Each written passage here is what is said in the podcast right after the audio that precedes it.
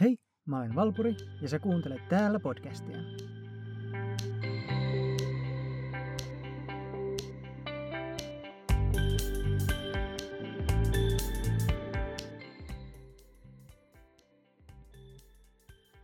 Mä haluan heti alussa antaa varoituksen, että tässä jaksossa käsitellään transfobiaa sekä seksuaalista väkivaltaa. Että jos nämä aiheet on sulle liian raskaita, niin suojele itseäsi ja skippaa tää jakso. Nyt ihan alussa täytyy taklata pari termiä, että kaikki tietää, että mistä oikein puhutaan. Cis-sukupuolinen tarkoittaa henkilöä, joka kokee olevansa sitä sukupuolta kuin mihin hän on syntynyt. Transsukupuolisen sukupuoli-identiteetti on muuta kuin mihin sukupuoleen hän on syntynyt. Melkein kaikki materiaali, mitä mä olen tätä jaksoa varten käynyt läpi, on englanniksi, ja mä pahoittelen, että jos mä oon kääntänyt jotain hassusti tai väärin, mutta parhaani mä oon kuitenkin yrittänyt. Okei, eli mitä sana TERF oikein tarkoittaa? Se on lyhenne englanninkielisistä sanoista Trans Exclusionary Radical Feminist, eli suomeksi transihmiset poissulkeva radikaalinen feministi. Mä oon itse törmännyt tähän sanaan vasta ehkä viimeisen viiden neljän vuoden aikana, mutta sanotaan, että sitä on ensimmäistä kertaa käytetty vuonna 2008 Viv Smithen blogikirjoituksessa. Tätä ideologiaa löytyy kyllä useasta paikasta, mutta erityisesti Englannista. Tämmöiset ihmiset uskovat, että sun vartalosi määrittää sun sukupuolesi ja sitä ei voi muuttaa. Eli jos sulla on vagina, olet nainen, jos sulla on penis, olet mies. Terfit uskovat, että miehet ovat naisten sortajia, joten jos sinulla on penis, olet sortaja, vagina, sorrettu.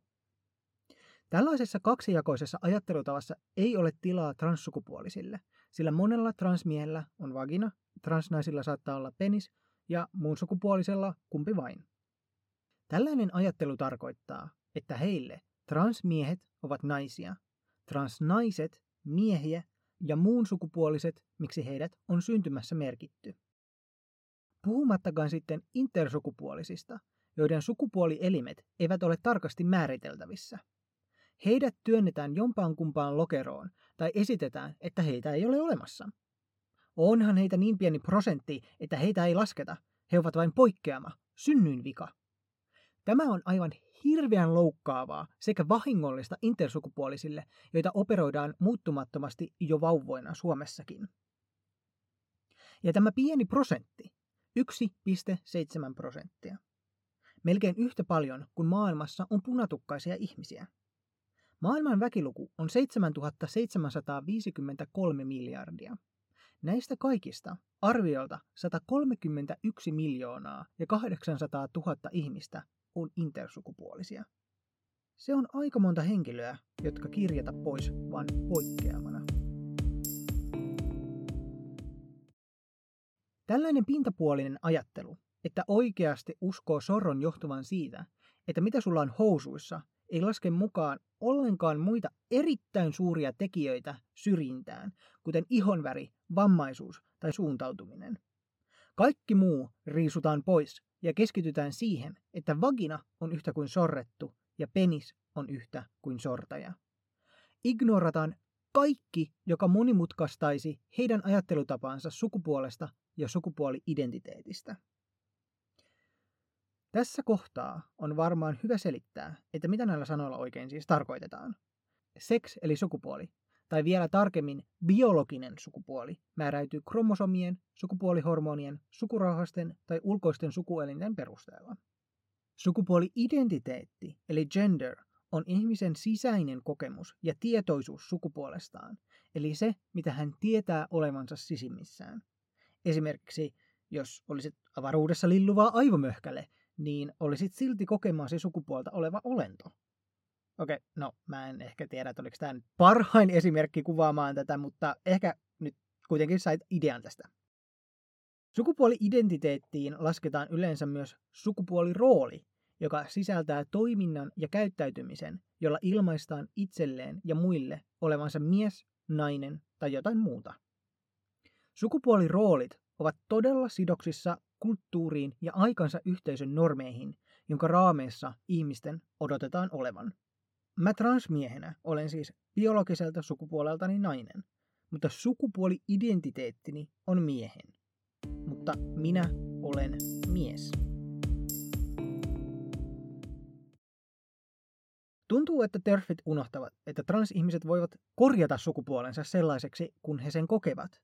On transmiehiä, kuten minä, joka nähdään miehenä, ja transnaisia, jotka nähdään selkeästi naisina.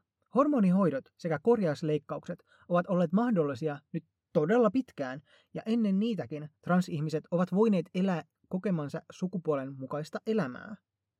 Tuhansia vuosia eri kulttuureissa on tunnistettu kolmas sukupuoli, että tämä ei ole mikään uusi konsepti. Ja silloin kun nämä asiat otetaan huomioon, ne kuvaillaan epäluonnollisiksi, mutilaatioiksi ja muiksi yhtä ihaniksi asioiksi.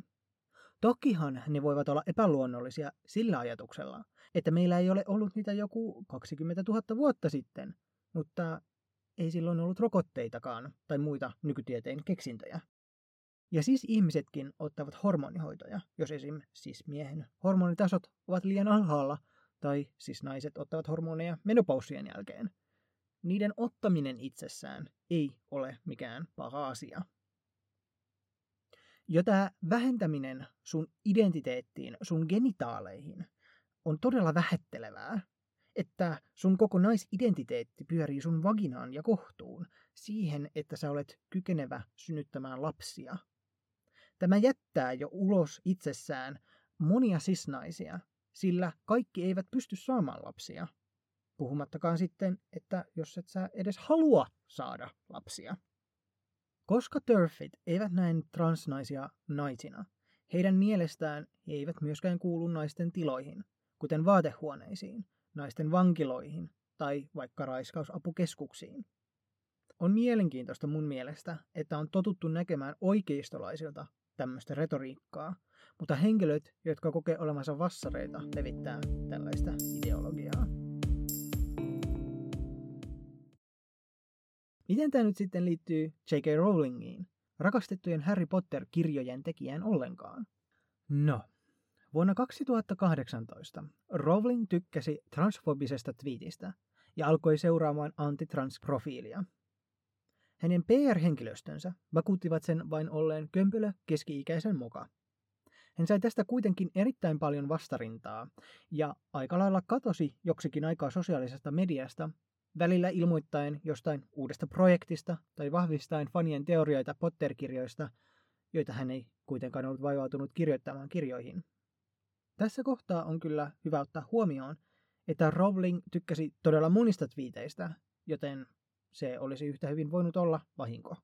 Ja oma mielipiteeni kyllä on, että se, että sä seuraat jotakuta Twitterissä, Instassa tai missä vaan, ei tee susta automaattisesti tämän henkilön kannattajaa, tai tarkoita, että jaat tämän ihmisen kanssa kaikki mielipiteet.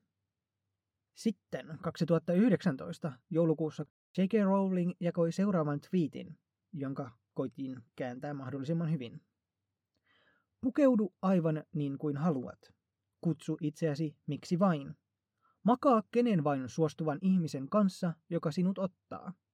Elä parasta elämääsi rauhassa ja turvallisesti. Mutta Pakotat naiset pois töistään, kun he sanovat, että seks, eli biologinen sukupuoli, on totta. Hashtag I stand with Maija, hashtag this is not a drill. Tässä twiitissä on aika paljon avattavaa. Päällipuolisin jotkut voivat jopa kysyä, että mikä tässä nyt on transfobista? Mikä tässä on väärin? Eikä hän sanonut, että voit pukeutua aivan miksi haluat tai kutsua itseäsi miksi vain. Tämä hashtag I stand with Maija on viite Maija Forstateriin, joka on brittiläinen konsultti, jonka työpaikkasopimusta ei jatkettu voittoa tavoittelemattomassa organisaatiossa sen jälkeen, kun hän oli julkaissut transfobisia twiittejä. Tämän lisäksi hän kieltäytyi kutsumasta työkaveriaan oikeilla pronomineillaan ja hän sai varoituksen vihamielisen työympäristön luomisesta. Hän meni tästä päätöksestä jopa työtuomioistuimeen, uskoen, että hän sai potkut koska häntä syrjittiin hänen näkemystensä takia. Väite, että Maja Forstater olisi sanonut, että biologinen sukupuoli on totta, on aika vääristävä kuvaus siitä, mitä hän oikeasti sanoi. Seuraavaksi käännetty ote on Maja Forstatterin valituksesta oikeuteen. Uskon, että on mahdotonta vaihtaa sukupuoltaan tai kadottaa sukupuoltaan. Tytöt kasvavat naisiksi. Pojat kasvavat miehiksi. Mikään muutos vaatteissa tai hiustyylissä, ei plastiikan kirurgia, ei onnettomuus tai sairaus, ei hormonihoito, ei tahtotila tai sosiaalinen ehdollistaminen voi muuttaa naista mieheksi tai miestä naiseksi. Kuten englanninkielisiä videoita tekevä transnainen ContraPoints huomauttaa, olisi ollut paljon osuvampaa, jos Rowling olisi twiitissään kirjoittanut Majan sanoneen, että mieheksi syntynyt ei voi olla nainen tai naiseksi syntynyt henkilö ei voi olla mies. Tämä olisi ollut paljon tarkempi kuvaus asiasta. Mutta tämä olisi ollut kiistanalaista ja selkeästi antitrans-toteamus. Väite, että biologinen sukupuoli on totta, eli sex is real, ripustaa Maja Forstatterin transfobian faktan toteamiseksi yleistiedoksi, jonka vain hullu aktivisti tai ideologisti torjuu. Tällaisille ihmisille on muodostunut outo käsite siitä, että transsukupuoliset jotenkin kieltäisivät biologisen sukupuolen, ja vaikka voi olla pari harvaa henkilöä, jotka näin tekevät, suurin osa kyllä ymmärtää perusbiologiaa. Juuri tästä syystä transihmiset menevät korjaushoitoihin ja muokkaavat kehojaan kohti sitä sukupuolta, jota he kokevat olevansa. Sanoessaan, että biologinen sukupuoli on totta, he viittaavat, että me emme usko siihen. Sanoessaan, että biologinen sukupuoli on totta, he tarkoittavat, että se on ainoa asia, millä on väliä. Tämän twiitin jälkeen Rowling ei puhunut transasioista moneen kuukauteen, mutta palasi kesäkuussa valittamaan termistä ihmiset, jotka menstruoivat, joka oli artikkelin otsikossa, joka yritti ottaa mukaan transmiehet ja muun sukupuoliset. Käänsin twiitin jälleen englannista. Ihmiset, jotka menstruoivat. Olen varma, että tällaisille ihmisille on ollut joku sana. Auttakaa joku. Neiset, nuiset, naeset, Tämän jälkeen hän päätyi vastaamaan muiden twiitteihin, jossa oli seuraavia helmiä. Kunnioitan jokaisen transihmisen oikeutta elää tavalla, joka tuntuu autenttiselta ja hyvältä heille. Marssisin kanssasi, jos sinua syrjittäisiin sen perusteella, että olet trans. Hmm. Jos sinua syrjittäisiin sen perusteella, että olet trans on erittäin hyvin dokumentoitu, että transihmiset kohtaavat syrjintää. Euroopan perusoikeusvirasto FRA julkaisi transihmisten kokemaa syrjintää EU-jäsenmaissa koskevan tutkimuksen vuonna 2015. Tulokset paljastivat, että transihmisten perusoikeuksia loukotaan toistuvasti. Lauantaina 20. marraskuuta vietettiin transihmisten muistopäivää. Viimeisen vuoden ajan raportoitiin enemmän murhia kuin koskaan aiemmin. Sukupuoleltaan moninaisia uhreja oli tarkastelujakson aikana 375, kun edellisenä vuonna luku oli 350. Ei voida varmasti tietää, kuinka monta murhaa jää raportoimatta. EUn perusoikeusviraston vuonna 2020 tekemän HLBTI-kyselytutkimuksen mukaan vain 16 prosenttia vihaan perustuvan rikoksen tai seksuaalirikoksen uhri ilmoitti asiasta poliisille, ja vain 8 prosenttia ilmoitti koetusta syrjinnästä viranomaisille. Tässä toinen twiitti. Jos seks eli biologinen sukupuoli ei ole totta, ei myöskään ole samasta sukupuolesta viehättymistä. Jos biologinen sukupuoli ei ole totta, naisten maailmanlaajuiset elämän realiteetit pyyhitään pois. Minä tunnen ja rakastan transihmisiä, mutta biologisen sukupuolen konseptin kumoaminen poistaa monilta kyvyn puhua elämästään merkityksellisesti. Ei ole vihapuhetta puhua totta. J.K. Rowling yrittää ja on rakentanut itsestään progressiivisen LGTB-liittolaisen, joka välittää transihmisistä kuitenkin samanaikaisesti käyttäen transfobisia argumentteja. Minä tunnen ja rakastan transihmisiä, mutta marssisin kanssasi, jos. Kesäkuussa 2020 J.K. Rowling julkaisi artikkelin nettisivuillaan otsikolla J.K. Rowling kirjoittaa, miksi hän puhuu biologisesta sukupuolesta ja sukupuoli-identiteettiaiheista. Twitterissä hän nimesi tämän TERF-sodaksi. Tämä kirjoitus on pitkä ja retoriikka on samaa kuin aiemmissa twiiteissä. Hän esittää monia puolitotuuksia ja väitteitä ilman mitään lainauksia tai viitteitä niitä tukemaan, ja kun hän niitä käyttää, ne on vääristetty vahvistamaan hänen näkökulmaansa. Mä käyn seuraavaksi läpi otteita tästä Rowlingin kirjoittamasta esseestä ja esitän vastaväitteitä hänen kommenteilleen. Tässä mä käytin apuna todella paljon tubettajien, kuten Jamie Dodger sekä ContraPointsin videoita, joihin linkit löytyy jakson kuvauksesta sekä linkkejä sivustoihin, mihin on koottu lähteitä, joita mainitsen tässä jaksossa. J.K. Rowling aloittaa seuraavasti. Tätä tekstiä ei ole helppoa kirjoittaa syistä, joista kerron pian, mutta tiedän, että minun on aika selventää näkemyksiäni erästä myrkyllisyyden ympäröimästä aiheesta. Kirjoitan tämän vailla halua lisätä hiventäkään tuota myrkyllisyyttä. No, totuus on, että tämä on lisännyt myrkyllisyyttä.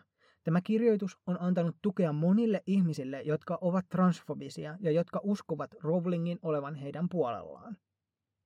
Sukupuoli-identiteetin sivuuttaminen satuttaa transyhteisöä sekä Harry Potter-kirjojen faneja, joille kirjojen taikamaailma on ollut rakas ja hyväksyvä maailma, mihin paeta, kun kukaan muu ympärillä ei ymmärrä sinua.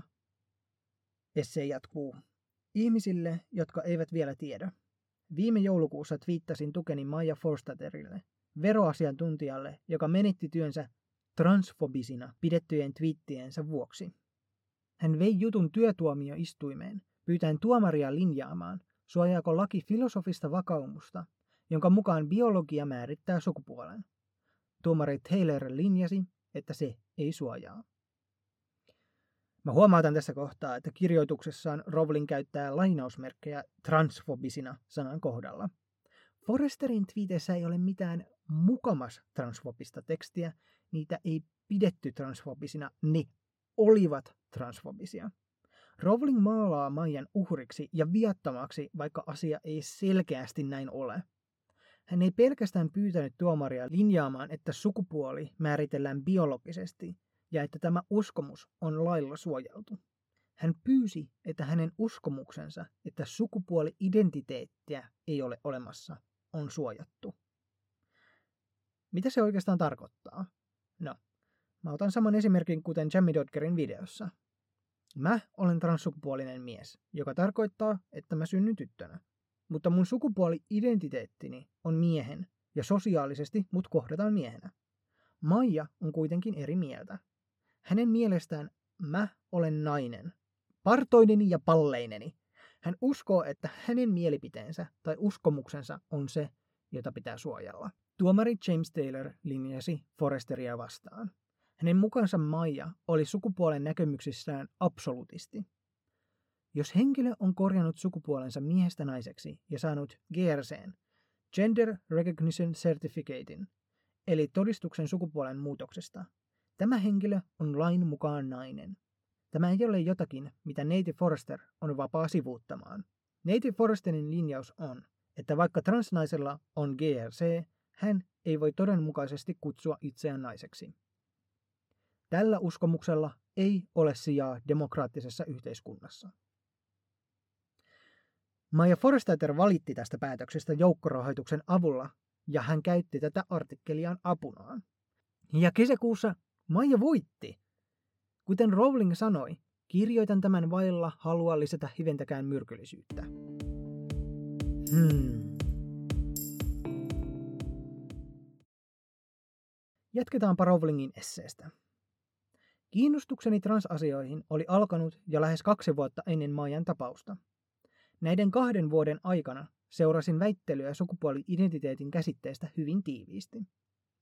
Olen tavannut transihmisiä ja lukenut laajasti kirjoja, blogeja ja artikkeleita, joiden kirjoittajien joukossa on niin transihmisiä, sukupuolen asiantuntijoita, intersukupuolisia ihmisiä, psykologeja, turvallisuusalan asiantuntijoita, sosiaalityöntekijöitä kuin lääkäreitäkin sekä seurannut keskustelua niin internetissä kuin perinteisessä mediassa. Yhtäältä kiinnostukseni aiheeseen on ollut ammatillista, sillä kirjoitan parhaillaan nykypäivän sijoittuvaa rikossarjaa, jonka fiktiivinen naispuolinen etsivä kuuluu ikäluokkaan, jota nämä asiat voisivat hyvinkin kiinnostaa, ja johon ne vaikuttavat. Toisaalta kiinnostukseni on hyvin henkilökohtaista, kuten aion kertoa. Tässä on hyvä huomata, että J.K. Rowling ei anna mitään tietoa, linkkejä tai viittauksia siihen, mitä hän on lukenut. Tämän takia on vaikea uskoa, että hän on tehnyt tämän suuren ja vaikuttavan tutkimuksen aiheeseen. On olemassa paljon tutkimuksia, jotka tukevat sukupuoli-identiteetin olemassaoloa ja transihmisten validiteettia. Englanniksi näitä nyt eniten löytyy, mutta jos asia kiinnostaa, niin tutkijoita kuten C.E. Roselli, Dick Swab sekä Alicia Garcia Falgueras kannattaa googlettaa. Seuraavaksi Rowling kirjoittaa näin. Koko sen ajan, kun olen tutkinut ja oppinut, olen saanut transaktivisteilta syytöksiä ja uhkauksia Twitter-aikajanalleni. Tämä alkoi yhdestä tykkäyksestä. Kun aloin kiinnostua sukupuoli-identiteetistä ja transsukupuolisuuteen liittyvistä aiheista, aloin ottaa kuvakaappauksia minua kiinnostaneista kommenteista. Tämä oli minulle keino muistuttaa itseäni asioista, joita saattaisin halua tutkia myöhemmin. Kerran ajatuksissani tykkäsin kuvankaappauksen sijaan. Tätä yhtä tykkäystä pidettiin todisteena väärin ajattelusta ja vähäinen, mutta jatkuva häirintä alkoi. Siellä on ihminen sen ruudun takana, kenelle niitä viestejä lähetetään. Väkivallalla uhkailu ei ole oikein. Tämä myös heikentää oikeita hyviä argumentteja transfobisia ihmisiä vastaan. Myös tätä pientä ryhmää, joka esittää näitä uhkauksia, ei voi asettaa kuvastamaan enemmistöä, jotka eivät käyttäydy tällä tavalla. Se, että jotkut transihmiset ovat olleet sulle ilkeitä, ei oikeuta sun transfobiaasi, ja tätä uhkailua, nimittelyä ja vähettelyä tapahtuu molemmin puolin. J.K. Rowling jatkaa. Kuukausia myöhemmin pahensin vahingosta johtunutta tykkäysrikostani seuraamalla Magdalene Burnsia Twitterissä. Magdalene Burns oli valtavan rohkea nuori feministi ja lesbo, joka oli kuolemassa pahanlaatuiseen aivokasvaimeen. Seurasin häntä, koska halusin ottaa hänen yhteyttä, missä onnistuinkin. Mutta koska Burns uskoi lujasti biologiseen sukupuolen tärkeyteen, että lesboja tulisi pitää suvaitsemattomina sen vuoksi, etteivät he halua tapalla transnaisia, joilla on penis, Twitterin transaktivistit tekivät omat johtopäätöksensä ja häirintä sosiaalisessa mediassa lisääntyi. Kuten Maja Forresterin kohdalla, Rowling kuvailee Magdalenia hämäävästi. Ja haluan mainita, että Magdalene Burns menehtyi syyskuussa 2019. Hänellä ei ollut niin harmittomia mielipiteitä kuin Rowling kuvailee. Tässä yksi hänen twiiteistään. Olette vitun törkeitä feikkaavia näyttelijöitä. Ette ole naisia. Olette miehiä, jotka saavat seksuaalisia kiksejä siitä, että teitä kohdellaan naisina. Haistakaa te ja kuvottavat helvetin fetissinne paskat. Meidän oppressiomme eivät ole fetissi, senkin säällittävä sairas paska. Esse jatkuu. Kerron tästä kaikesta vain selventääkseni, että tiesin varsin hyvin, mitä tulisi tapahtumaan ilmaistaessani tukeni Maijalle. Minut oli silloin cancellatty, jo neljä tai viisi kertaa. Olin osannut odottaa väkivaltaisia uhkauksia ja kuinka minulle kerrottaisiin, että kirjaimellisesti tapan transihmisiä vihallani. Osasin odottaa, että minua haukuttaisiin luntuksi ja nartuksi, ja osasin totta kai odottaa kirjojani poltettavan. Eräs poikkeuksellisen pahansuopa mies tosin kertoi kompostoinneensa ne. Mä en edes voi kuvitella, että millaista on olla tuhansien vihaa täynnä olevien viestien vastaanottajana kaiket päivät. Mutta tässä hän on maalaamassa itsestään niin suurta marttyyriä tälle ajattelutavalle, että Herran Jumala, sitä faktaa ei voida sivuttaa, että J.K. Rowlingilla on suuri vaikutusvalta ja hänen sanoillaan on painoa. Ne vaikuttavat asioihin. Tätä esseitä on käytetty politiikassa oikeuttavan lakialoituksia ainakin Amerikassa, joka rajoittaisi transihmisten oikeuksia. Ja tämä vaikuttaa siihen, että miten ihmiset puhuvat transasioista, joka taas jälleen vaikuttaa transihmisten turvallisuuteen ja mielenterveyteen. Esse jatkuu. En kuitenkaan osannut odottaa cancelaamiseni jälkimainingeissa seurannutta sähköpostien ja kirjeiden vyöryä, josta valtava enemmistö oli positiivisia, kiitollisia ja kannustavia. Ne tulivat kilteiltä, empaattisilta ja älykkäiltä ihmisiltä, joista osa työskentelee sukupuolidysforian ja transihmisten parissa, ja he olivat kaikki syvästi huolissaan tavasta, jolla yhteiskuntapoliittinen käsite vaikuttaa politiikkaan, lääketieteeseen ja turvallisuuteen. He olivat huolissaan nuoriin ihmisiin ja homoseksuaaleihin kohdistuvista vaaroista sekä naisten ja tyttöjen oikeuksien heikkenemisestä. Ennen kaikkea he olivat huolissaan ilmapiiristä, joka ei palvele ketään, kaikkein vähiten transnuoria. Aivan. Transnuorten puolesta tässä taistellaan. Tässä ollaan nyt rakennettu suuri uhka transaktivisteista ja sukupuoli-identiteetistä, mutta mikä se oikea uhka oikein on? Mikä se oikea vaara oikein on? Mitä naisten oikeuksia katoaa transnaisten mukaan ottamisesta?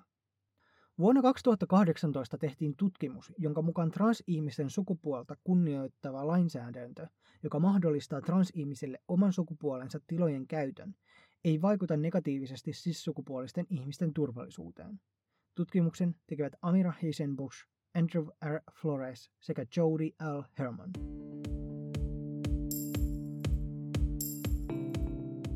Rowling jatkaa.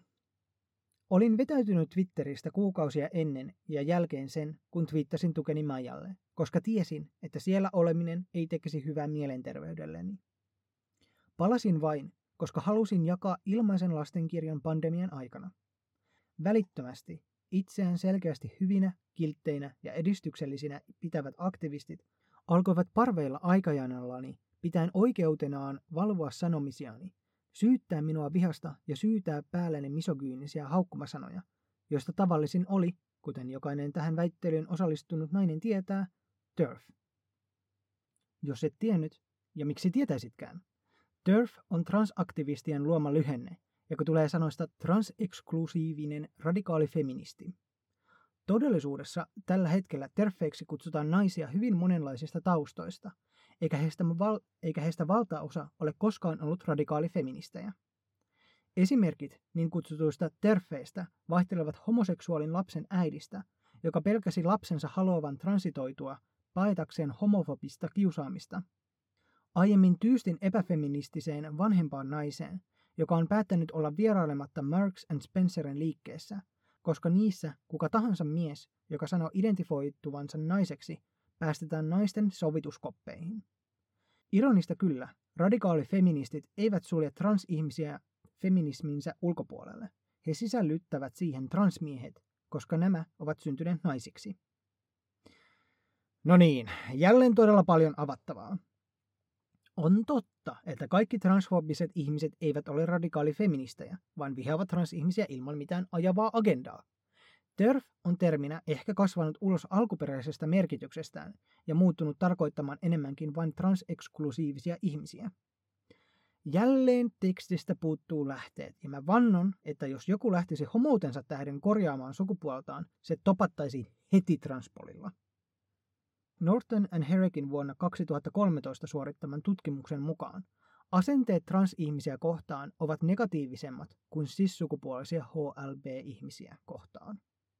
Transihmiset altistuvat toistuvasti antitrans-ennakkoluuloille ja sosiaaliselle stigmalle. Transihmiset ovat myös suuremmassa riskissä itsetuhoisuudelle ja itsemurhille. Aikainen pääsy transpoleille vähentää tätä riskiä, kuten 2020 tehty Viepisen, Viepiesin, Viepiesin tekemä tutkimus osoittaa. Mulla ei hiukan, miten toi nimi oikeasti kuuluu lausua. Ajatus siitä, että joku yrittäisi paeta syrjintää korjaamalla sukupuolensa, ei käy järkeen näiden tutkimusten mukaan. Ja sitten tähän vanhempaan naishenkilöön, joka leimattiin törffiksi. Tämä kyseinen liike siis ilmoitti, että heidän sovituskoppeihinsa saa mennä kokemansa sukupuolen mukaisesti, eli transnaiset voivat käyttää naisten sovituskoppeja vapaasti. Tässä kuitenkin Rowling selkeästi puhuu miehistä, Yleinen taktiikka, jota transvastaiset ihmiset tekevät, on pelon luominen. Tämä liike, Marks and Spencer, yritti tehdä progressiivisen muutoksen linjauksensa, joka ottaa huomioon transihmiset. Tämän jälkeen esimerkiksi yhdistyneen kuningaskunnan ylähuoneen transfobinen jäsen Baronitar Nicholson sanoi liikkeen puheenjohtajalle, että jos transnaiset, eli hänen mukansa miehet, päästetään naisten sovituskoppeihin, se tekee tilan epäturvalliseksi naisille ja mahdollistaa tirkistelyn. Tälle oli helppo käytännön ratkaisu. Jokainen sovituskoppi on yksittäinen, yksityinen ja lukittavissa oleva. Tämä vahtiminen, että kuka saa käyttää mitäkin tiloja ulkonäön perusteella, on myös vaarallista siis naisille. Naiseutta on olemassa todella laaja spektri, eikä kuulosta kovinkaan feministiseltä rajoittaa sitä tiettyihin feminiinisyyden raameihin.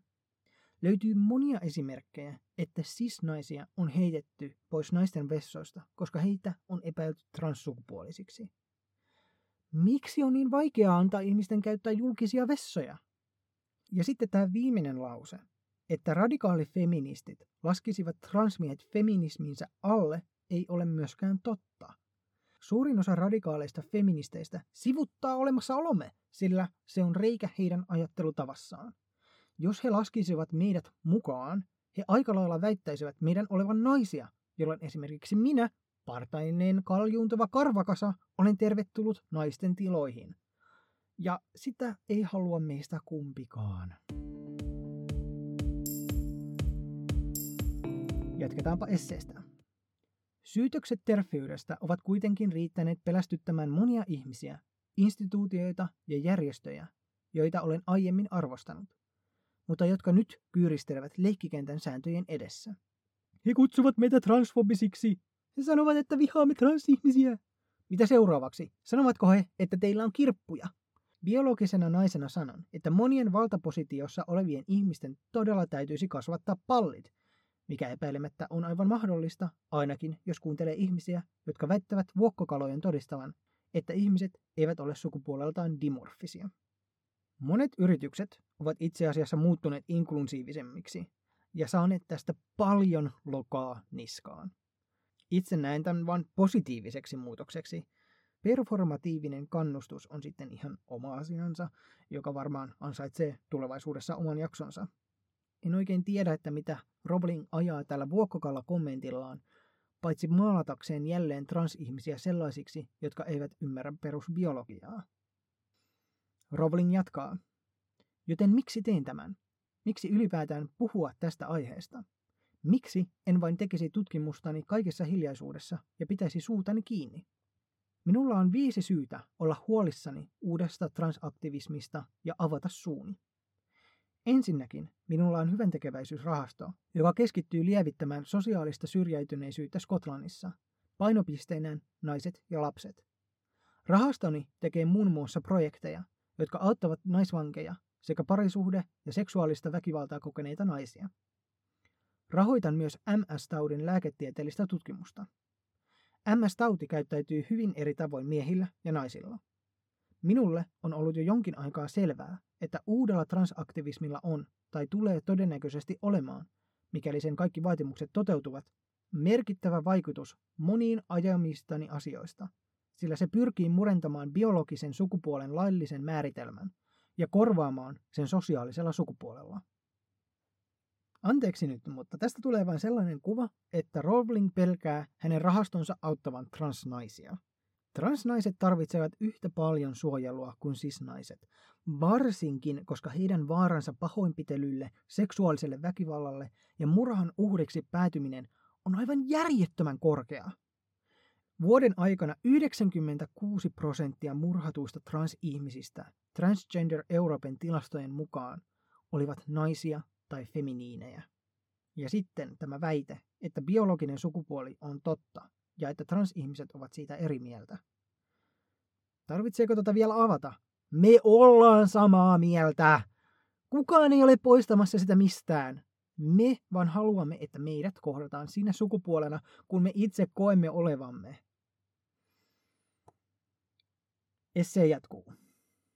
Toinen syy on se, että olen entinen opettaja ja lasten hyväntekeväisyysjärjestön perustaja, minkä vuoksi olen kiinnostunut sekä koulutuksesta että lastensuojelusta. Monien muiden tavoin olen syvästi huolissani transoikeusliikkeen vaikutuksesta kumpaankin näistä. Kolmas on se, että kirjailijana, jonka kirjoja on kielletty monessa maassa, olen kiinnostunut sananvapaudesta ja olen puolustanut sitä julkisesti aina Donald Trumpin saakka. Ohi kun joku nyt miettisi niitä lapsia.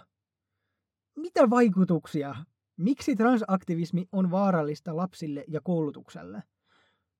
Mä olen sananvapauden puolesta myös, mutta se, että sulla on vapaus puhua mielesi, ei tarkoita, etteikö sun sanoillasi olisi seuraamuksia. Rowling jatkaa. Neljännen syyn kohdalla aletaan mennä hyvin henkilökohtaiselle tasolle. Olen huolissani valtavasta kasvusta transitioitumista toivovien nuorten naisten määrässä sekä detransitioitujien alkuperäiseensä sukupuolensa palaavien kasvavasta määrästä, koska he katuvat toimenpiteitä, jotka ovat jossain tapauksessa muuttaneet heidän kehoaan peruuttamattomasti ja vieneet heidän lisääntymiskykynsä. Jotkut sanovat, että transitoituvat ymmärtäessään olevansa kiinnostuneita samasta sukupuolesta ja että transitiopäätökseen vaikutti osin homofobia joko yhteiskunnassa tai heidän perheissään. Ei tarvita olla edes puolivälissä artikkeleja ja meitsin hermot on jo ihan riakaleina. Ensin, ensinnäkin ne transihmiset, jotka päätyvät korjaushoitoihin, eivät toivo sukupuolen korjausta, niin kuin he toivoisivat vain merkkilaukkua. He tarvitsevat niitä hoitoja. Jos mä en olisi pystynyt hormoneilla ja leikkauksilla tekemään mun kehasta sellaista kuin sen pitäisi olla, mä en oikeasti tietäisi, että mitä mä olisin tehnyt. Tämän ansiosta mä pystyn elämään mun elämääni sellaisena kuin mä olen. Koska transsukupuolisuudesta puhutaan enemmän, ja se on alkanut jopa näkymään enemmän positiivisessa kuvassa, sarjoissa ja elokuvissa, ihmiset pystyvät tunnistamaan olevansa transsukupuolisia. Detransitiota tapahtuu, mutta se on erittäin harvinaista. GenderGB.com olevassa artikkelissa detransitioinnista löytyy seuraavia tilastoja.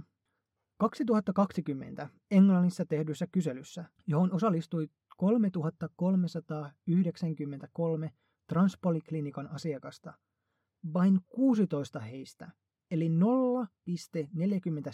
prosenttia, koki transitiointiin liittyvää katumusta. Ja näistä vielä vähempi määrä aloitti detransitioitumisen. Amerikan tutkimuksessa, jossa oli 28 000 henkilöä, heistä vain 8 prosenttia raportoivat jonkinlaista detransitiota. Ja näistä 8 prosentista 61 tekevät sen vain hetkellisesti. Keskimäärin 97 prosenttia transsukupuolisista ovat tyytyväisiä päätöksensä korjata sukupuolensa. Ja näistä kolmesta prosentista, jotka kokevat jonkin tasoista katumusta, eivät välttämättä detransitioidu. No miksi jotkut transihmiset sitten detransitioituvat? Lääkäri Jack Turbanin Amerikassa tehdyssä tutkimuksessa selvisi, että 90 prosenttia palaavat siihen sukupuoleen, jossa he, sy- jossa he syntyivät, sosiaalisen paineen takia. Ei katumuksesta tai tyytymättömyydestä, vaan paineesta perheeltään, koulultaan työpaikaltaan tai yhteisöltään. Muut syyt ovat, että tutkitaan toisia sukupuoli-identiteettejä, muut terveyssyyt tai rahalliset vaikeudet. Vain 5 prosenttia niistä, jotka detransitioituvat, eli 0,4 prosenttia kaikista transihmisistä, tekivät niin, koska eivät kokeneet transition olevan oikein heille. Ja se jatkuu. Useimmat eivät varmaankaan tiedä, en itsekään tiennyt ennen kuin aloitin todella perehtyä asiaan, että kymmenen vuotta sitten suurin osa ihmisistä, jotka halusivat transitoitua vastakkaiseen sukupuoleen, olivat miehiä. Suhdeluku on kääntynyt päälaelleen. Isossa Britanniassa transhoitoihin lähetteen saaneiden tyttöjen määrä on kasvanut 4400 prosentilla. Autistiset tytöt ovat huimasti yliedustettuina heidän joukossaan. Okei, lähdetäänpäs avaamaan tätä. Lähete itsessään ei tarkoita, että hakija on transsukupuolinen. Tämmöiset henkilöt voivat miettiä omaa sukupuoli-identiteettiään ja sitä käydään läpi näillä klinikoilla. Tämä prosessi on myös erittäin pitkä eikä mitään tapahdu hetkessä. alaikäisistä transihmisistä puhumattakaan. Englannissa vuonna 2010 naiseksi syntyneitä, jotka saivat lähetteen, oli 32, ja vuonna 2019 heidän lukunsa oli 1740. Suurin nousu tapahtui viisi vuotta sitten, vuotta, joka Times-lehden kannessa nimettiin The Trans Tipping Point. Silloin alkoi olla eniten representaatiota mediassa, joten onko yllättävää, että samaan aikaan nähdään näiden numeroiden nousu? Yhtä lailla koetaan, että homoja ja lesboja on enemmän kuin koskaan, koska se on hyväksyttävämpää kuin vain vaikka 20 vuotta sitten. Niin eikö ole selkeää, että myös nämä ihmiset uskaltavat olla enemmän omia itseään? Myös tämä autistikommentti on aika erikoinen ja se vihjaa siihen, että autistiset ihmiset eivät pysty itse määrittelemään omaa sukupuoli-identiteettiään. J.K. Rowling jatkaa. Sama ilmiö on havaittu Yhdysvalloissa. Vuonna 2018 amerikkalainen lääkäri ja tutkija Lisa Littman ryhtyi tutkimaan asiaa. Erässä haastattelussaan hän totesi, Netissä vanhemmat kuvailivat hyvin epätavallista kaavaa, jossa ystävykset ja jopa kokonaiset kaveriporukat alkoivat identifioitua transsukupuoliseksi yhtä aikaa. Olisin ollut huolimaton, jos en olisi ottanut sosiaalista leviämistä ja kaveripiirin vaikutusta huomioon potentiaalisina tekijöinä. Litman mainitsi Rapid Onset Gender Dysphorian, eli nopeasti syntyneeseen sukupuolidysforian vaikuttavina tekijöinä olevan Tumblrin, Redditin, Instagramin ja YouTuben, jossa hän uskoo nuorten luoneen transidentifikaation piirissä poikkeuksellisen hyvin eristettyjä kaikukammioita.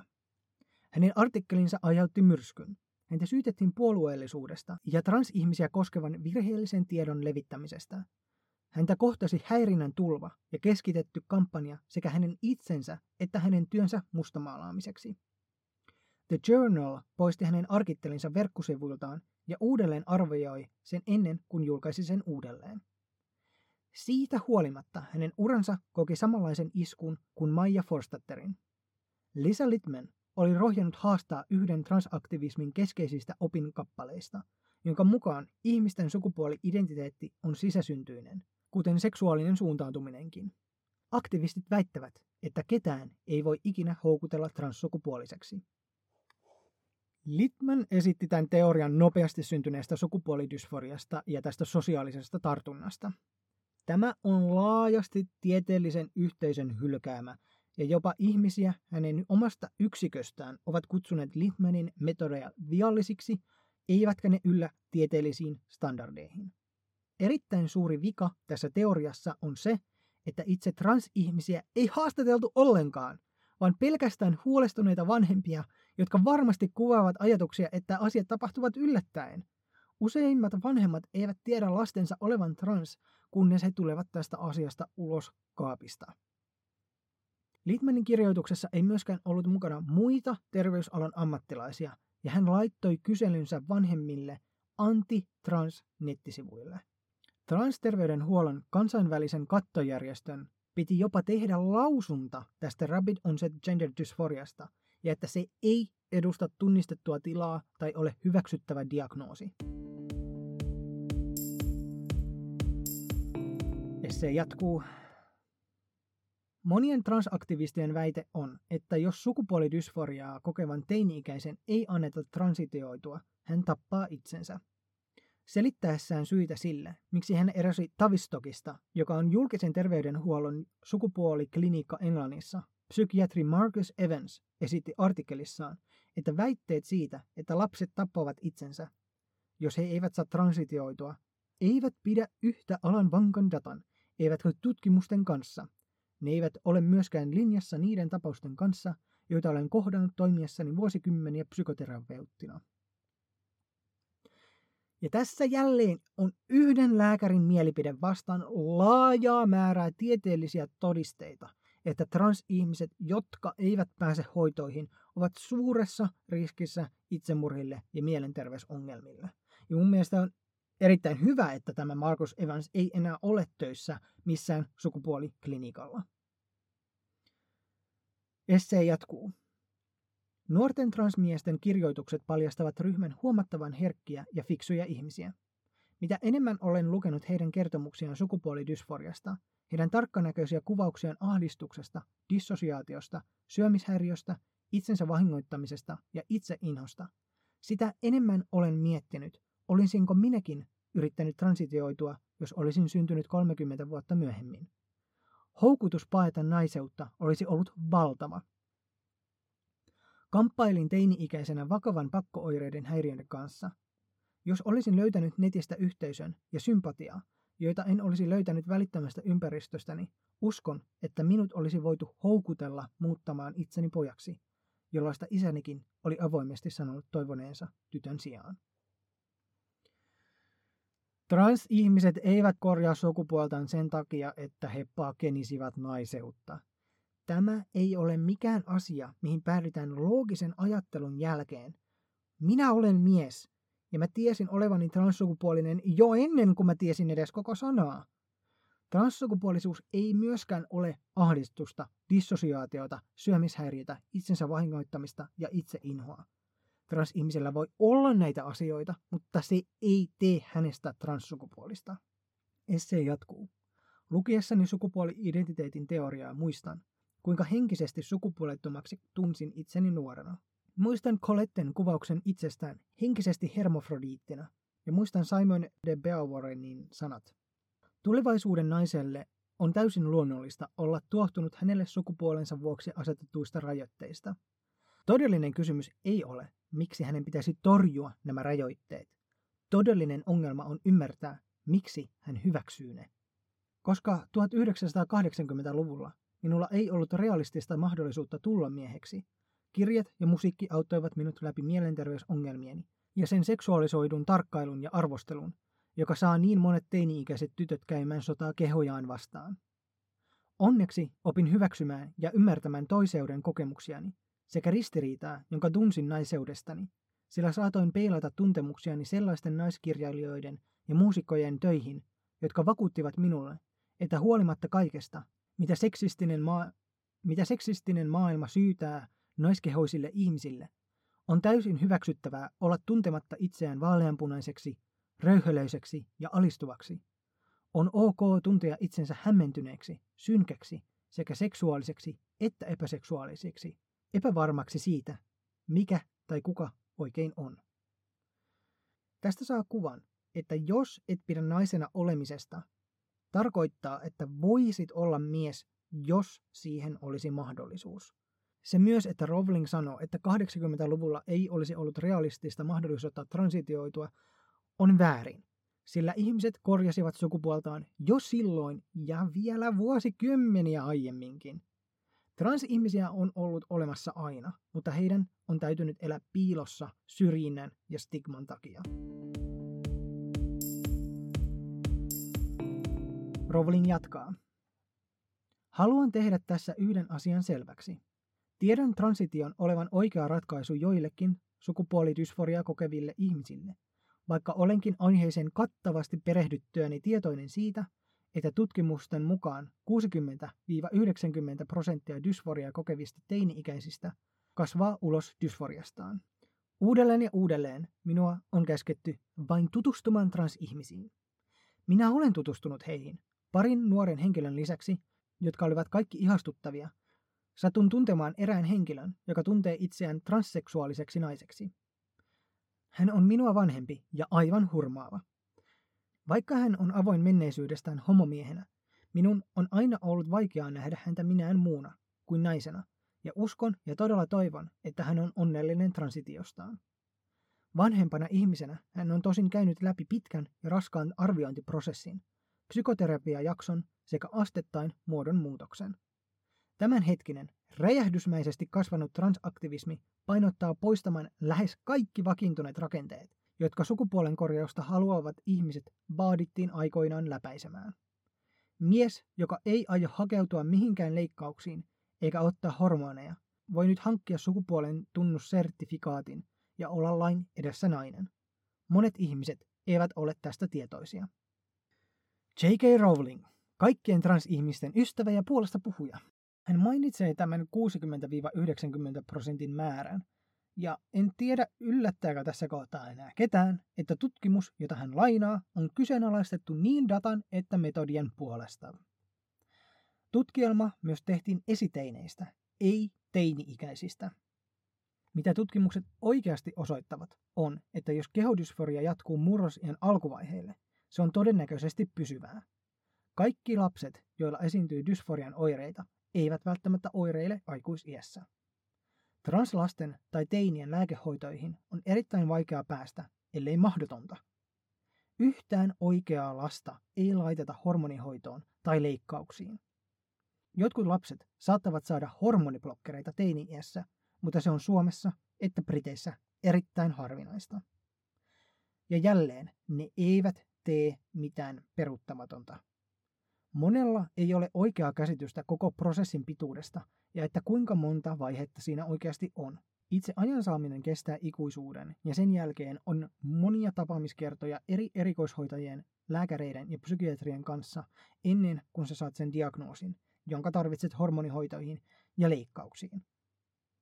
Englannissa on sitä paitsi tapahtunut aivan toisin kuin mitä Rowling esittää esseessään, sillä klinikoille on tullut lisää käyntikertoja ennen lääkehoitoihin pääsyä. Prosessi ei ole helpottunut, vaan vaikeutunut.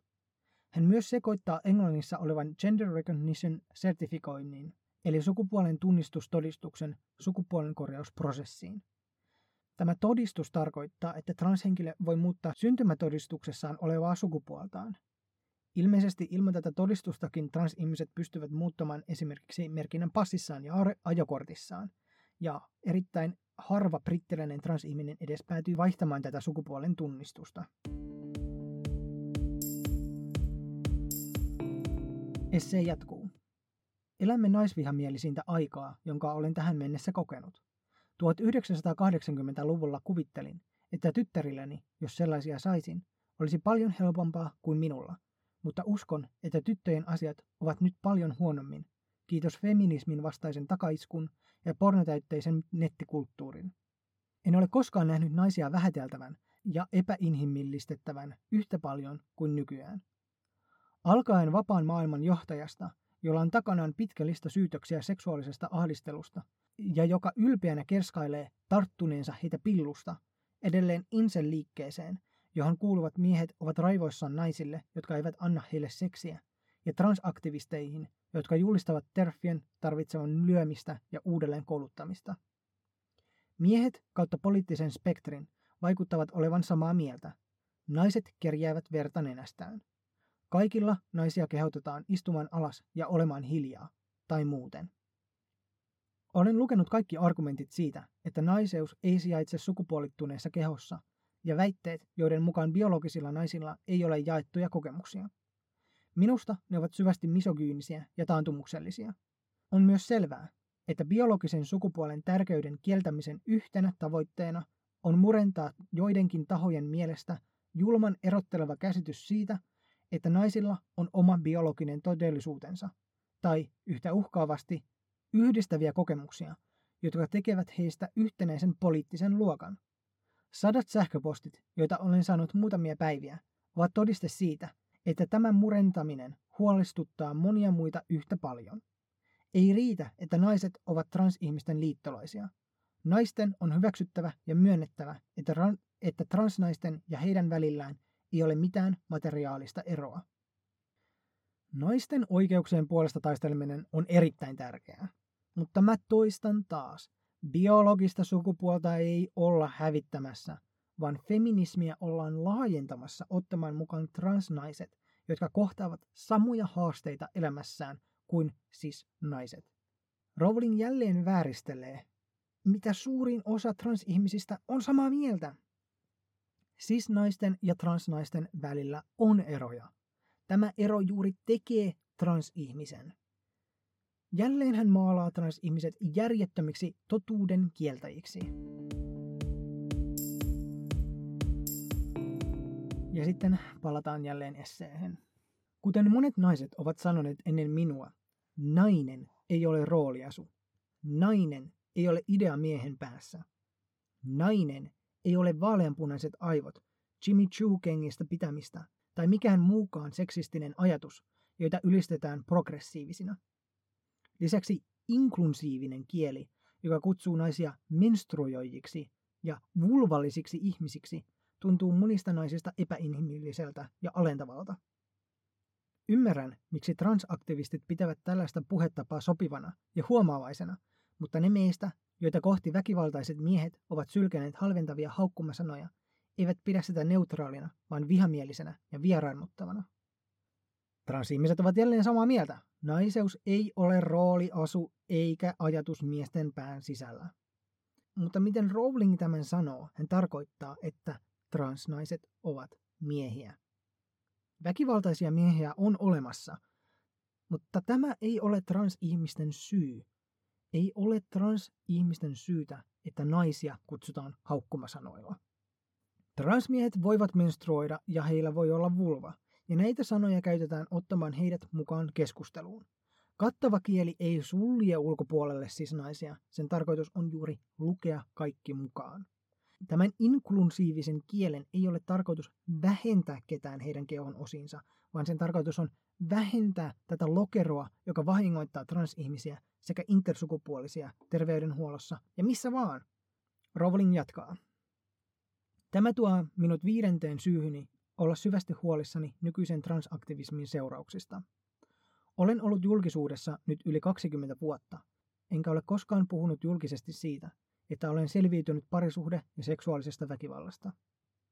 Se ei johdu siitä, että häpeisin minulle tapahtuneita asioita, vaan siitä, että niihin palaaminen ja niiden muistelu on traumaattista. Haluan myös suojella tytärtäni ensimmäisestä avioliitostani. En halunnut vaatia täyttä omistusoikeutta tarinaan, joka kuuluu myös hänelle. Vähän aikaa sitten kysyin häneltä, miltä hänestä tuntuisi, jos olisin julkisesti rehellinen tästä osasta elämääni, ja hän rohkaisi minua kertomaan siitä. En mainitse näitä asioita nyt hallitakseni sympatiaa, vaan solidaarisuutta niitä lukuisia naisia kohtaan, jotka ovat kokeneet saman kuin minä ja joita on haukuttu suvaitsemattomiksi, koska he ovat huolissaan sukupuolen mukaan eriteltyjen tilojen kohtalosta. Onnistuin vaivalloisesti pakenemaan ensimmäisestä väkivaltaisesta, väkivaltaisesta avioliitostani, mutta nyt olen naimisessa todella hyvän ja periaatteellisen miehen kanssa, ja minulla on turvallisempi olo kuin koskaan saatoin kuvitella. Seksuaalisen ja muun väkivallan jättämät arvet eivät kuitenkaan katoa riippumatta siitä, kuinka paljon rakkautta tai siitä, kuinka paljon rahaa on ansainnut. Jatkuva säikkyyteni on perheen sisäinen vitsi, ja jopa minusta itsestäni se on huvittavaa, mutta rukoilen, että tyttärilläni ei koskaan tule olemaan samoja syitä kuin minulla vihata äkillisiä kovia ääniä tai sitä, että takanani on ihmisiä, joiden en ole kuullut lähestyvän. Jos voisit astua pääni sisään ja ymmärtää, mitä tunnen, kun luen transnaisesta, joka kuolee väkivaltaisen miehen käsissä, löytäisit solidaarisuutta ja sielun sisaruutta. Tunnen sisuskalojani myöten sen kauhun, jota nuo transnaiset ovat kokeneet viimeisinä hetkinään maan päällä, koska minäkin olen kokenut sokean pelon hetkiä tajutessani, että ainoa minut hengissä pitänyt asia oli hyökkäjäni horjuva itsehillintä. Uskon, että suurin osa transihmisistä ei ole uhka muille, vaan että he ovat haavoittuvaisessa asemassa syistä, joista olen kirjoittanut. Transihmiset tarvitsevat ja ansaitsevat suojelua. Naisten tavoin heidät tappaa todennäköisimmin heidän seksikumppaninsa.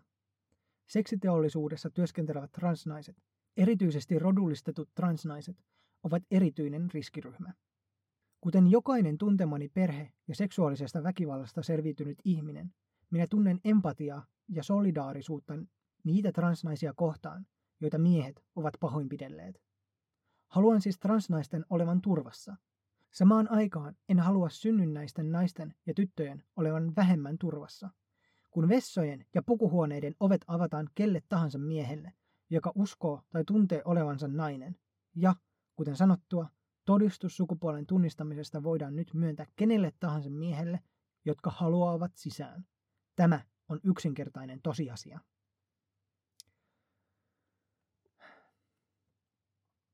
J.K. Rowling on joutunut käymään läpi asioita, joita kenenkään ihmisen ei kuuluisi kokea. Mutta on surullista nähdä hänen käyttävän omaa traumansa poljetakseen transnaisia alas samalla hengenvedolla, kun hän sanoo olevansa huolissaan heidän turvallisuudestaan. Hän sanoo ymmärtävänsä suuret riskit traumalle, joita transnaiset kohtaavat, mutta tahtoo sulkea heidät pois naisille turvallisista tiloista. Rowling myös väärin sukupuolittaa transnaiset jälleen, kutsuen heitä miehiksi, jotka uskovat olevansa naisia tai tuntee olevansa nainen, joka on täysin tarpeetonta ja törkeää. Scottish Government Libraryin tekemän tutkimuksen mukaan ei löytynyt tukea väitteille, että transnaiset olisivat todennäköisimmin toteuttamassa seksuaalista väkivaltaa toisia naisia kohtaan naisten tiloissa. Aivan toisin päin, sillä he löysivät, että sukupuolivähemmistöön kuuluvat olivat paljon korkeammassa riskissä altistua pahoinpitelyille, seksuaaliselle väkivallalle, häiriköinnille ja kiusaamiselle. Miehet, jotka aikovat tehdä väkivaltaa, pystyvät tekemään sitä ilman, että he piiloutuisivat transsukupuolisuuden alle. Rowlingin essee jatkuu. Lauantai-aamuna luin, että Skotlannin hallitus aikoo edistää kiisteltyä sukupuolen tunnistamissuunnitelmaansa, mikä tarkoittaa itse asiassa, että kaikki, mitä miehen tarvitsee tehdä tullakseen naiseksi, on sanoa, että hän on nainen. Käyttääkseni hyvin nykyaikaista sanaa, minä triggeröidyin. Tultuani sosiaalisessa mediassa transaktivistien sinnikkäiden hyökkäysten musertamaksi, kun olin antamassa lapsille palautetta kuvista, joita he olivat piirtäneet kirjaani varten karanteenin aikana, vietin suuren ajan lauantaista hyvin synkässä paikassa, kun muistot kaksikymppisenä kokemastani vakavasta seksuaalisesta väkivallasta kiersivät päässäni kehää. Tuo kyseinen päällekarkaus tapahtui ajassa ja paikassa, jossa olin haavoittuvainen, ja mies käytti tilaisuutta hyväkseen. En voinut hiljentää noita muistoja, ja minun oli vaikea pitää sisälläni kiukkua ja pettymystä siitä tavasta, jolla hallitukseni mielestäni leikkii naisten ja tyttöjen turvallisuudella. Myöhään lauantai-iltana selasin lasten pietämiä kuvia ennen nukkumaan menoa ja unohdin Twitterin ensimmäisen säännön. Älä koskaan odota vivahteikasta keskustelua. Ja reagoin kielenkäyttöön, jota pidin naisia alentavana. Avasin suuni biologisen sukupuolen tärkeydestä, mistä olen joutunut maksamaan siitä lähtien. Olin transfobinen, olin lunttu, narttu, törf, ansaitsin tulla perutuksi ja hakatuksi, ansaitsin kuolla. Sinä olet Voldemort, sanoi joku selvästi ajatellen tämän olevan ainoa kieltä, jota ymmärtäisin. Olisi paljon helpompaa twiitata hyväksyttyjä hashtageja, koska totta kai transoikeudet ovat ihmisoikeuksia, ja totta kai transihmisten elämillä on väliä, kerätä voukkeksit ja paistatella hyvesignaloinnin jälkihehkussa. Konformismi on iloista, helpottavaa ja turvallista. Kuten Simon de Beauvoir edelleen kirjoitti, epäilemättä olisi mukavampaa olla sidotuin silmin, kuin tehdä töitä oman vapautensa eteen.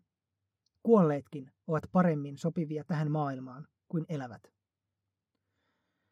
Jälleen Rowling kutsuu transnaisia miehiksi. Aiemmin mainitsemassani tutkimuksessa kerrotaan, että Skotlannin väkivallan uhrien apukeskukset hyväksyvät transnaiset ja sukupuolen tunnustamissuunnitelman muutokset. Tämän lisäksi tutkimuksessa kerrotaan, että nykyiset varatoimenpiteet pitävät saalistavat miehet ulkopuolella. Essee jatkuu. Lukuiset naiset pelkäävät transaktivisteja syystä. Tiedän tämän, koska monet ovat ottaneet minun yhteyttä kertoakseen minulle tarinansa. He pelkäävät doksaamista, joka tarkoittaa henkilötietojen luvatonta jakamista julkisesti, työpaikkansa tai elantonsa menettämistä sekä väkivaltaa.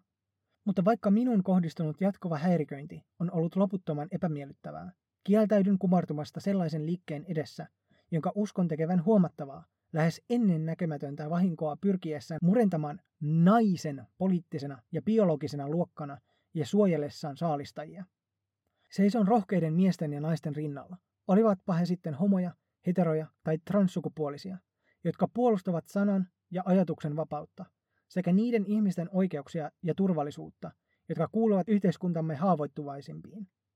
Nuorten homolasten, hauraiden teini-ikäisten ja lasten, jotka ovat riippuvaisia sukupuolitetuista tiloista ja haluavat säilyttää ne. Kyselytutkimukset osoittavat, että nuo naiset ovat huomattava enemmistö ja heidän kanssaan eri mieltä ovat vain ne, jotka ovat niin etuoikeutettuja tai onnekkaita, etteivät koskaan ole joutuneet kohtaamaan seksuaalista tai muuta väkivaltaa miesten taholta, ja jotka eivät koskaan vaivautuneet ottamaan selvää asioista tietääkseen, miten yleistä se on. Doksaaminen on väärin, selkeästi. Mutta se, että sä levität syrjivää puhetta sun vapaudellasi, ei tarkoita, että sillä ei olisi seuraamuksia. Niin Suomessa että maailmalla transihmiset pelkäävät, että heidät heitetään ulos kotoa, että he menettävät työpaikkansa, perheensä, turvallisuutensa ja elämänsä sen takia, että heitä ei hyväksytä transsukupuolisuutensa takia. Jälleen Rowling ei kerro, että mitä tutkimusta hän tässä nyt lainaa. Ja 2016 British Social Attitude Survey löysi, että 72 prosenttia naisista sanoivat kokevansa erittäin tai melkoisen turvalliseksi käyttää samaa vessaa transnaisten kanssa. Esse jatkuu. Minussa herättää toivoa, että naiset, jotka voivat protestoida ja järjestäytyä, tekevät niin, ja että heidän rinnallaan on joitain todella kunnioittavia miehiä ja transihmisiä. Sen sijaan, että poliittiset puolueet ottaisivat tosissaan naisten huolen, ne pyrkivät miellyttämään tämän väittelyn vahvimpia ääniä ja jättävät naiset oman onnensa nojaan. Isossa Britanniassa naiset ojentavat toisilleen kätensä puoluerajojen yli, sillä he ovat huolissaan kovalla taistelulla saavutettujen oikeuksiensa purkamisesta ja laajalle levinneestä pelottelusta. Kukaan sukupuoli-identiteetti kriittisistä naisista, joiden kanssa olen puhunut, ei vihaa transihmisiä. Päinvastoin. Monet heistä kiinnostuivat tästä asiasta alun perin, koska he olivat huolissaan transnuorista ja tuntevat vahvaa sympatiaa niitä transsukupuoleisia aikuisia kohtaan, jotka haluavat vain elää elämäänsä rauhassa, mutta jotka kärsivät takaiskun sellaisesta aktivismista, jota eivät itse kannata.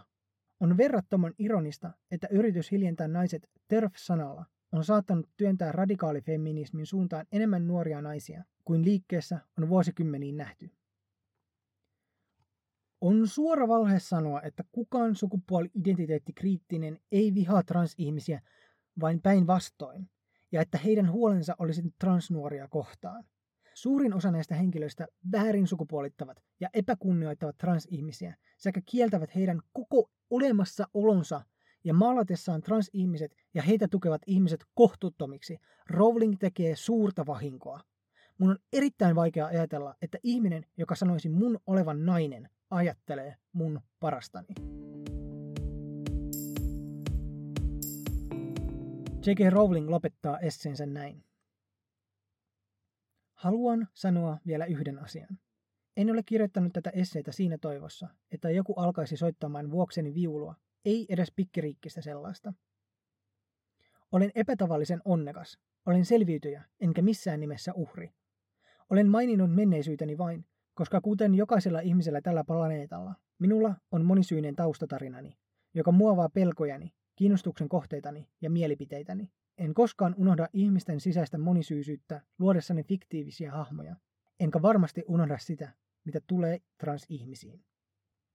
Minä pyydän ja haluan vain, että samanlaista empatiaa saisivat osakseen myös ne miljoonat naiset, joiden ainoa rikos on ollut halu saada huolensa kuulluksi ilman uhkailua ja ahdistelua. J.K. Rowling on käynyt läpi hirveitä asioita, ja tämä trauma saa hänet omalla tavallaan auttamaan muita, jotka ovat käyneet saman läpi, tai estämään näiden asioiden tapahtumista. Hänellä on suuri määrä vaikutusvaltaa ja hänen äänensä kantaa kauas. Tämän takia henkilönä, joka kasvoi Rowlingien kirjojen kanssa, henkilönä, joka on transsukupuolinen, hänen ajatuksensa saa mut vihaiseksi, turhautuneeksi, pettyneeksi ja väsyneeksi. Ensi jaksossa mä keskustelen Harry Potterista ja voiko enää olla näiden kirjojen tai elokuvien fani. Voiko tekijän irroittaa teoksestaan? Mitä mieltä sä olet? Pystyisitkö sä vielä ostamaan vaikka uusia painoksia Harry Potter-kirjoista? Tai ostamaan mitään muita J.K. Rowlingin teoksia? Ajatuksia ja kommentteja tästä jaksosta voi laittaa Fasessa, Instassa, Twitterissä tai mun sähköpostiin taalapodcast.gmail.com. Ja nyt olisi todella mielenkiintoista kuulla ihmisten mielipiteitä. Nähdään taas ensi viikolla. Bye!